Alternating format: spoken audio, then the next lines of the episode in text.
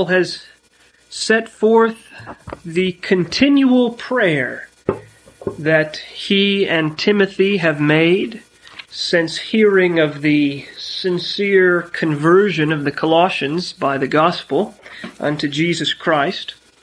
And that prayer was centrally that the Colossians might be filled with that exhaustive spiritual knowledge of the divine will, especially with regard to seeing its applications to life and with uh, an understanding and a comprehension of the nature of God's will. And that filling, of course, we saw would in turn lead to and promote a way of living their lives that would be suitable to their profession of Jesus Christ. And the particulars of that Christ honoring walk uh, that were secured by that filling with the divine knowledge were that they would be fruitful in holiness, generally fruitful, not just in one thing, but in many things, comprehensively fruitful.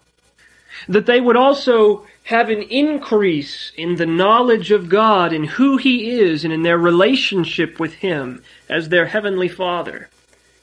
Thirdly, that they would be strengthened with a divine strength, a strength uh, answerable to and proportionable to the power of the glory of God. And that strengthening, that strengthening was specifically so that they could joyfully suffer tribulation with patience so that they wouldn't murmur, and so that they could suffer tribulation with long suffering and not suddenly grow angry. And fourthly, that they would continually and regularly give thanks to God, particularly with regard to His work in fitting them for that heavenly, holy, and eternal inheritance, the, the inheritance of the new heavens and the new earth uh, called the, here the inheritance of light or glory, which belongs to the saints. And then uh, the apostle describes and lays down something about this uh, this fitting of them, the way that they would be fitted for this kingdom, was particularly by their being delivered from bondage to the power of darkness. Uh, you will recall they were under a, an ethical and intellectual darkness. They didn't know the truth, and they wouldn't do the truth if they knew it. But they were removed from that darkness and from that dominion of sin and of Satan, and they were transferred to the kingdom of Jesus Christ, the Son of God's love placed under his rule, placed under his authority, because he is the king of the kingdom, the one uniquely loved of the Father. And that brings us up to and through verse 13, which is where we stopped so many weeks ago.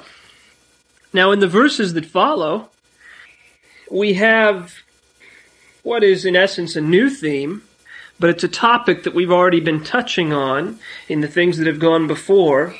Uh, it is the primary theme of this chapter. And this verse is pivotal in introducing it. What we have is summed up in verse 18 that in all things he, that is Christ, might have the preeminence. And the rest of this chapter, at least up through uh, verses uh, 20, 21, are devoted to establishing and showing how it is that Christ has the preeminence in all things.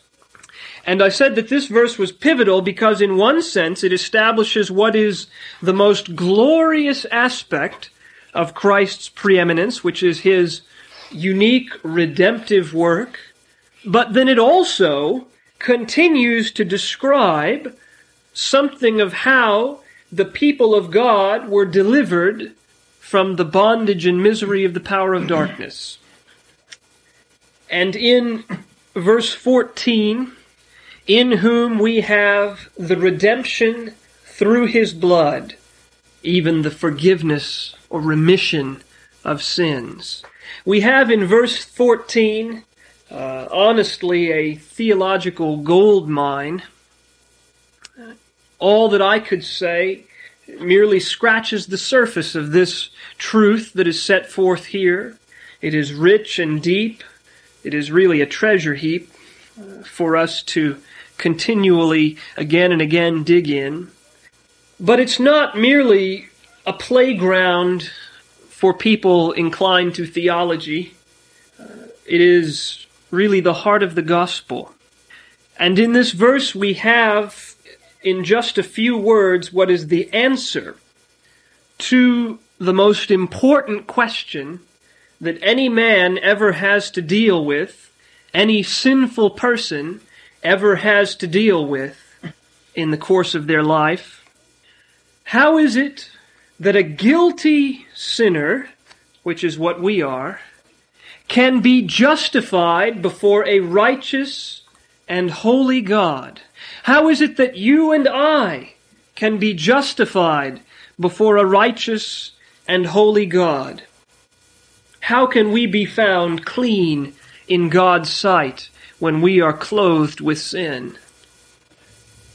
And please understand this is not a doctrine that is important only to adults, only to grown people or old people. It's important to children too, even little children, even the littlest children. We are all sinners. We all must find a way in which we can stand before God and have our sins not be seen. And this verse I propose to you sets forth that way. Now there are two uh, big theological words in this verse, and that is the center of the text. We have this word redemption, and then we have this word forgiveness or remission. And we're going to talk about the first part of the verse today, in whom we have the redemption through his blood. Now, this word redemption in the scriptures is used really in two ways. Sometimes it's used in a very broad way, not a, ver- not a theological way at all. And it just means to be delivered, to deliver someone. Uh, for example, it's any deliverance from misery or bondage. Uh, it's to escape. It's to be set free. Acts 7.35. This Moses God did send to be a ruler and deliverer. He brought them out. Of course, you know about the state of Israel and Egypt, how they were in bondage. They were slaves to the Egyptians. They were imprisoned there. They couldn't leave. Now, Moses didn't do anything uh, so he didn't he didn't die for them. He didn't pay a ransom for them. He didn't do anything like that. He just he was a leader appointed by God to lead their deliverance out of this condition of slavery. And that's a very general usage. But when this word is used about the work of the Lord Jesus, it has a very particular meaning, a very strictly literal meaning. And it means, when it is used in this sense, to deliver someone from captivity or from a misery of some kind by the payment of a ransom or a price. Here is a man who owes a great debt which he cannot pay. And in the old days, they used to uh, have what was called debtor's prison, which meant that if you couldn't pay your debts, they didn't send you another credit card and invite you to incur more. They put you in prison. Here's a man who owes a great debt and he's sitting in prison and he doesn't have a penny to pay it with. How's he going to get out? Here comes along someone else, pays his debt, ransoms him, pays the, the one to whom he owes the debt. And of course, then he's let out of prison. He doesn't owe any money anymore. He's free. He's been, he's been redeemed by the payment of his debt. Or, in perhaps a more a closer example, here is a man guilty of some heinous crime. He is indebted too. He will certainly be punished because by his crime he is indebted to justice. And justice must be satisfied with some punishment. Justice must be done, we say. Either he must pay for his crime by receiving punishment himself, or he must be ransomed by some other way, some other person satisfying whatever justice requires for his crime. And that is the concept of this word.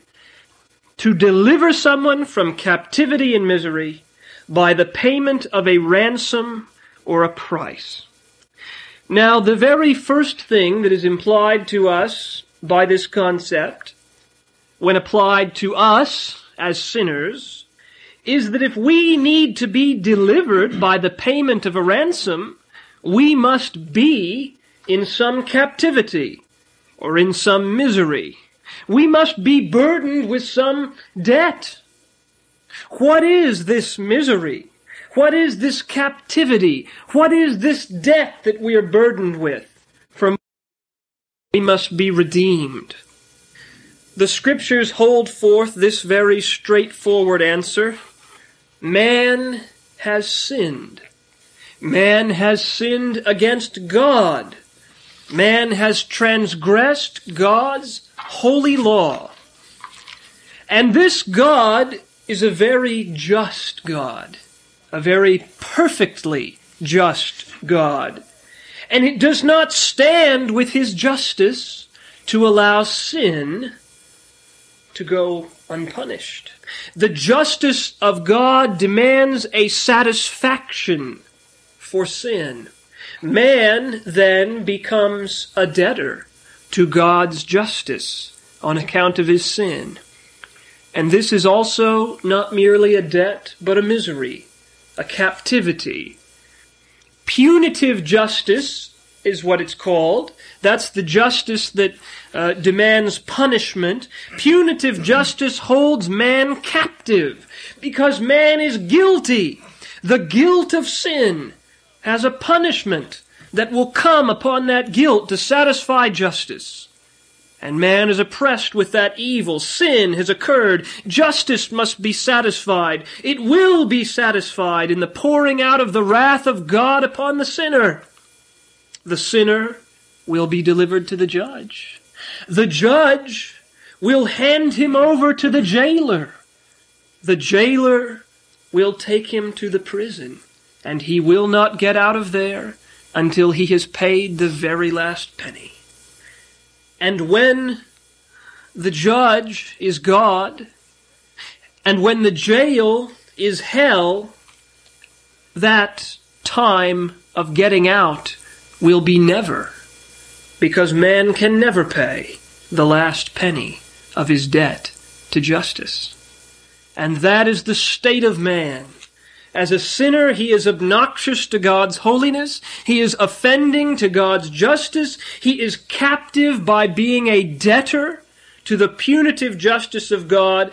And he has guilt hanging over him, showing him that any day now he'll have to go to court and stand before the judge and receive condemnation because all the evidence is there. It's a mountain he can't escape and go to jail and receive the wrath of God in hell as his certain punishment. And the Bible says that this is true of everyone. Not just people who've lived for 20 or 30 or 40 or 50 or 60 or 70 or 80 years. Not just people who are close to dying, but even little people, even children, have a need to be redeemed, don't they? Do children stand before God perfect? Not at all. Conceived in sin, the scriptures say, coming forth from the womb speaking lies. If you've ever disobeyed your parents, if you've ever failed to worship God as you ought to, ever lied, guilty. Little children need redemption too. And that is the first thing that is implied by our text. But our text thankfully holds forth that something has been done about this. Have all men remained in this state of captivity and misery? No. Because it says here of these Colossians and of Paul who's writing that we have redemption. God has acted. And the result is that some have been redeemed. God's justice has been satisfied. The debt has been paid in full. Against these Colossians, at least, punitive justice no longer wields its strength. No longer are they oppressed and captive under the guilt of sin. No longer are they made miserable by the knowledge that there is a certain future punishment awaiting all of their sins to satisfy justice. A ransom has been paid, delivering them from that captive misery. And so then the vital question, two questions really, what is the ransom and how can we get some of it? What great price, what tremendous offering has been made to remove this curse hanging over their heads? What can pacify God's justice? What can, what can satisfy this debt? Well, it's not money. 1 Peter 1:18 Peter writes, "You know that you were not redeemed with corruptible things as silver and gold. Money cannot buy our salvation. The richest man in the world, if he took all of his goods and gave them to God, could not appease or put away the tiniest part of God's wrath against his sin. All of his riches. What need does God have of earthly riches? Will God be bribed like some corrupt judge? no. It isn't money. It isn't anything corruptible. It's also not the blood of animals Hebrews 9:12 Neither by the blood of goats and calves did Christ enter in once into the holy place obtaining eternal redemption. I've truncated the verse slightly to uh, in case you know that verse to, uh, em- to to leave out one part and to emphasize another. It wasn't by the blood of goats and calves. The blood of animals cannot pacify God and put away the guilt of sin. The scriptures say that the cattle on a thousand hills belong to God. You can offer them up all day long, and sin is still there. Sin is still there, hanging over your head. The curse is still there, certainly waiting for you. What can the blood of animals do for a man's sin? Nothing at all. Now, people devise other solutions other than these two that I've mentioned. Some people just cover their sin, don't they? Psalm 32 that we sang this morning. They just try to not think about it. Maybe, maybe it just won't all happen. Maybe sin isn't quite as big. Maybe I haven't sinned really. Maybe I'm really a pretty good fellow. And they cover up their sins. And they assure themselves that everything will be all right in the end. But everything won't be all right in the end. And in their hearts they know it. Can we give God something for our sins? Can we do something about our sins? People try all sorts of things. Maybe you could give your allowance to God. Do you think that would help with your sin? No. Maybe if we prayed a whole lot Maybe five, six, seven, eight, ten hours a day, like certain fanatics used to do a couple thousand years ago, almost a couple thousand. There were men who used to go into caves and hide themselves in caves, and they would do nothing but pray. Pray all day long. Till they fell asleep, they get up pray some more. Going to put away their sins. You think that will do it? No. Maybe a lot of people think that coming to church will do it. Well, we Sunday morning we get up, we put on nice clothes, we take a visit to the church. Maybe every weekend, maybe every other weekend, maybe not any weekend during football season. But we'll go to the church. We'll we'll sing we'll sing songs to God. We'll maybe listen to the preacher, maybe not. Read our Bibles. Is that going to put away our sins? No. Maybe if we say we're sorry, maybe that will do it. Maybe if we apologize, make sure whenever we do something wrong, we, we apologize for it. None of these things. None of these things can satisfy God's justice. It doesn't mean that some of them aren't good things to do. We ought to say we're sorry when we sin against someone. We ought to pray, we ought to go to church and worship God, but it doesn't help with our sin problem. There's only one thing, one thing that can satisfy God's justice, one thing that can ransom man from the misery and captivity of guilt and certain judgment. Romans 8:32 He that is God spared not his own son but delivered him up for us all. 1 Peter 1:18 You were not redeemed with corruptible things as silver and gold but with the precious blood of Christ as of a lamb without blemish and without spot. Hebrews 9:12 Neither by the blood of goats and calves but by his own blood he entered in once into the holy place having obtained eternal redemption for us. 2 Corinthians 5:22 Him who knew no sin he that is God hath made to be sin for us that we might be made the righteousness of God in him. Christ hath redeemed us from the curse of the law being made a curse for us for it is written cursed is everyone that hangeth on a tree.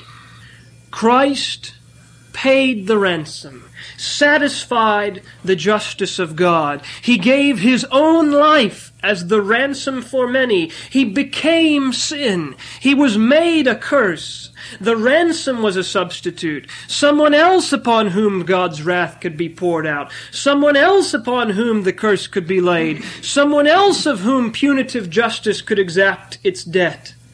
Bloody crucifixion the pouring out of God's wrath, satisfaction made, it is finished. In whom we have the redemption through his blood. By means of. Redemption is by means of his blood. Notice that it's not just his death. It's not just that he died.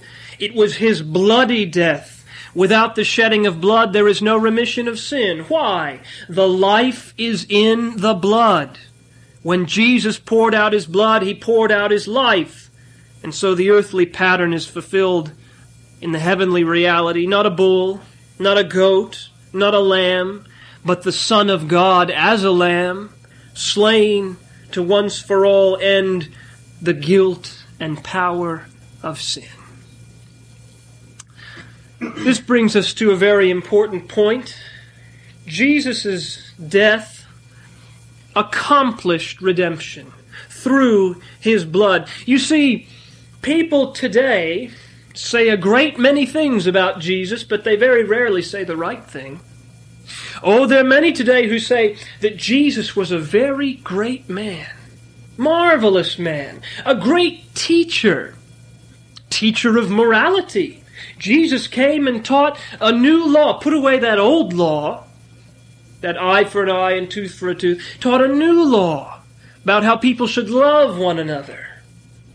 He was a meek man and a gentle man, just a humble man who came teaching, teaching people to live in peace with one another. But then there was this terrible tragedy. Bad men, selfish men, didn't want to listen to him teaching about how people ought to love one another and live in peace. So a terrible accident happened. These bad men plotted to kill Jesus and they did it. And then Jesus was dead. And what a tragedy it was. And just another case of bad people killing good people and how sad it is. No. Jesus' death was not an accident. It wasn't just a tragedy on the stage of human existence. Being delivered by the determinate counsel and foreknowledge of God. Acts 2:23 He is the lamb slain before the foundation of the world. Not an accident. It was an intentional thing, a purposeful thing, conceived by God himself. There are others who say, well, yes, but God did it as an example. You see. Jesus was the great example. God sent Jesus into the world, and Jesus showed people how to live. He showed to point men to righteous living. And then when he died on the cross, he showed how people ought to deny themselves their own pleasures. And, this, this death on the cross is, has a tremendous moral influence upon men. They see this death on the cross and they say, we ought to live like Jesus and be good like him. What a great man he was. And so we're all inspired to live and die righteously as well. There are two problems with that. One is it doesn't work. People all over the world hear about how Jesus died, Jesus lived and died, and it's a tremendous example, and people preach that to, and, uh, to all day long, and people go out and commit wickedness. Doesn't do anything to preach Jesus as an example. And he wasn't just an example. It wasn't just to morally influence people so that God hoped that by seeing Jesus, people might choose good and turn away from evil. Jesus died to accomplish the promise. It was the payment of ransom to God's justice. It was redemption through his blood. Romans uh, chapter 3, verse 24 being justified freely by his grace through the redemption that is in Christ Jesus, whom God has set forth to be a propitiation through faith in his blood. It's purposeful to freely justify sinners. Also, uh, the book of Hebrews, chapter 9 and verse 15. And for this cause he is the mediator of the New Testament, that by means of death, for the redemption of the transgressions that were under the first testament, they which are called might receive the promise of eternal inheritance. Or to put it in a very simple, straightforward, pungent fashion, for there is one God and one mediator between God and man, the man Christ Jesus, who gave himself a ransom for all to be testified in due time. It was purposeful. And it accomplished its purpose, by the way, and I won't go into that in depth, but it, makes sense if we think about it. How just would it be of God? How just would it be of a man? If you were in prison, you owed a debt, I came and paid it, and then you stayed in prison. Would that be just? No, it'd never happened. You get out, right? So it is with Jesus. He comes, He pays the ransom, He redeems His people. They're free. It's not just something that's sitting out there hoping that perhaps someone might avail themselves of it. It accomplishes what God intended to redeem His people. And so we come now finally to the first words of our text, in whom. In whom we have the redemption through His blood. It makes sense that if it's by his death, if it's through his blood, then we can say, in him we have the redemption. The redemption is not merely accomplished by Christ, but it's found in Christ. Now, there are a couple of things that this point to. First of all, to bring it back to our context, it points to the preeminence of Christ. Redemption is not in angels. Redemption is not in the law of God. Redemption is not in humanly devised asceticisms or in humanly devised schemes of worship. Redemption is in Jesus. Now, this greatly establishes his preeminence. If there's only one way of redemption, one way of salvation from sin, one way to escape this terrible curse for sin waiting to fall upon every sinner, then that one way the person in whom that way is must be very highly exalted indeed. And so he is. Christ is exalted in his being the one, the one in whom redemption is to be found. Christ preeminent by being the source, the accomplisher, the owner of all and redemption that ever there will be or is.